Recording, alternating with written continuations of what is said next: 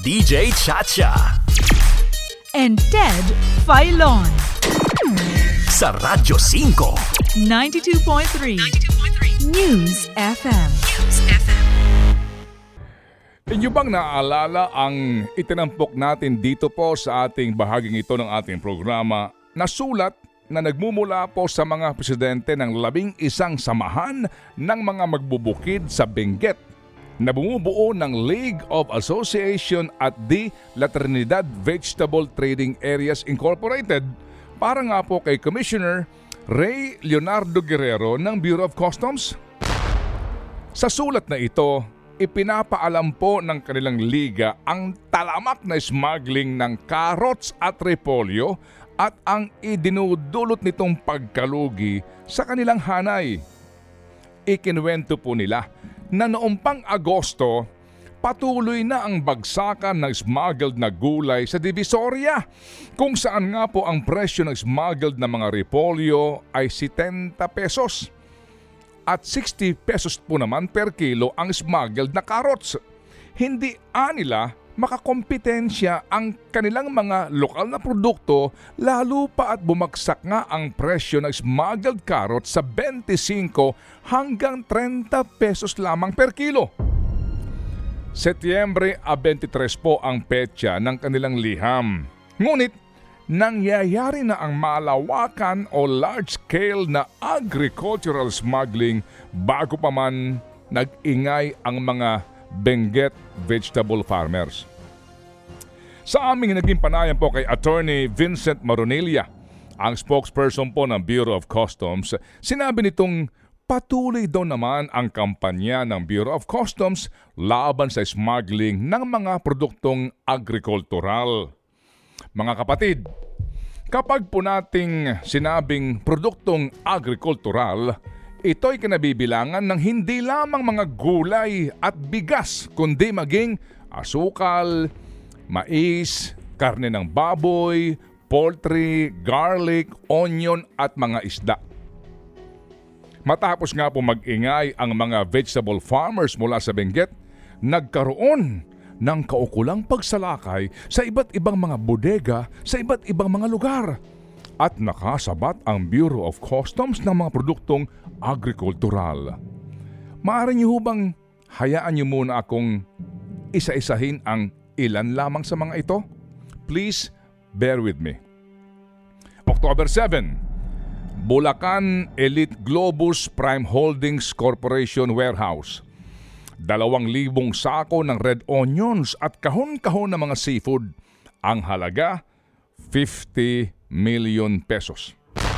October 8, Barangay Ugong, Valenzuela, Morehouse Marketing Warehouse. 8,000 sako ng red onions, carrots at ginger o luya. Ang halaga, 9 million pesos. October 13, 920 Asuncion Street, Tondo, Manila. Hindi pinangalanan ang bodega. Red onions, yellow onions, luya, harina at asukal. Ang halaga, 35 million pesos. October 13, Port of Subic. Limang 40-footer na container nakakonsign sa Saturnus Corporation, isang importer na umano'y nakabase sa Manila. Iba't ibang gulay kasama ang broccoli, water bamboo at mushroom. Ang halaga, 15 million pesos.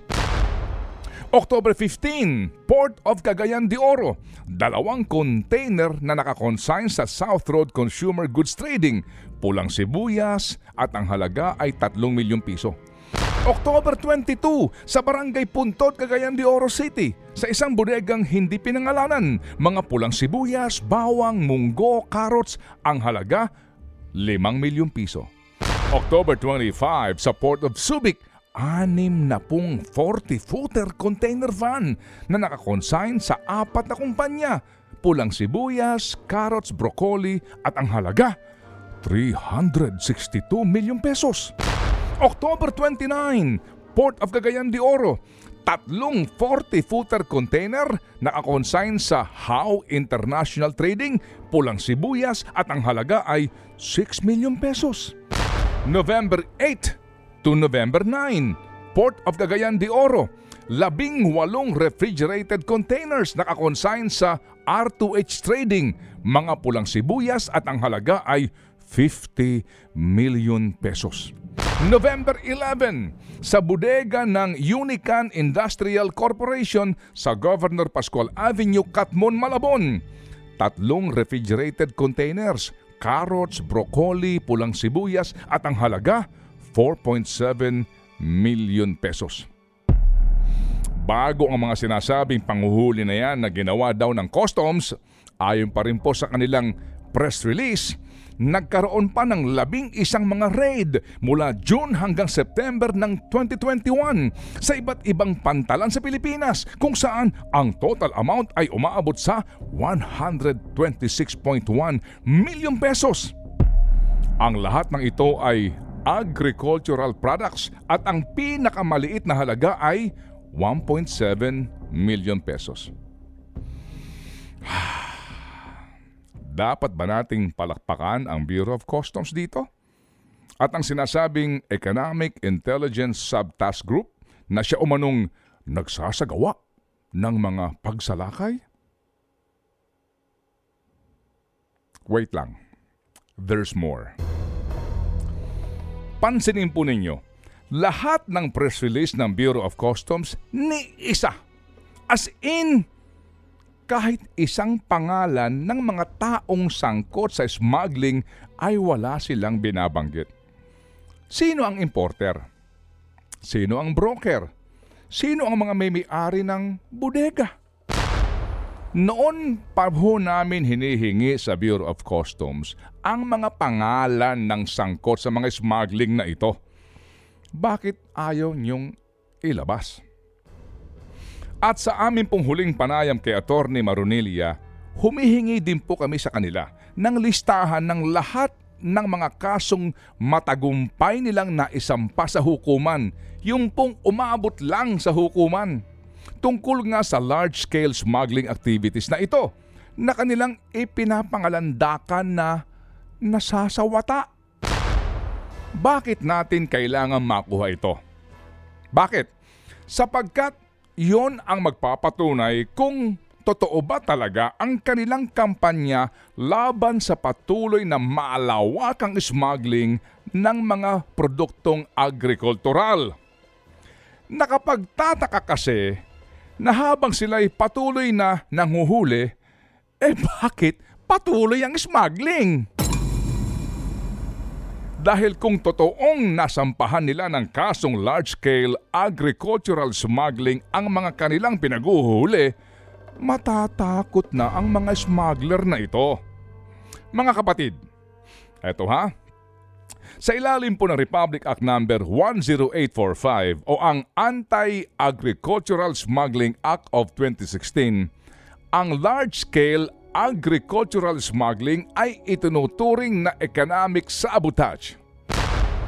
Kapag napatunayan na ikay nagpuslit o nag-smuggle ng agricultural products gaya ng gulay, bawang, sibuyas, asukal, mais, poultry products, baboy at isda, na ang minimum lamang na halaga ay 1 million, ito ay may kaparusahang habang buhay na pagkakabilanggo.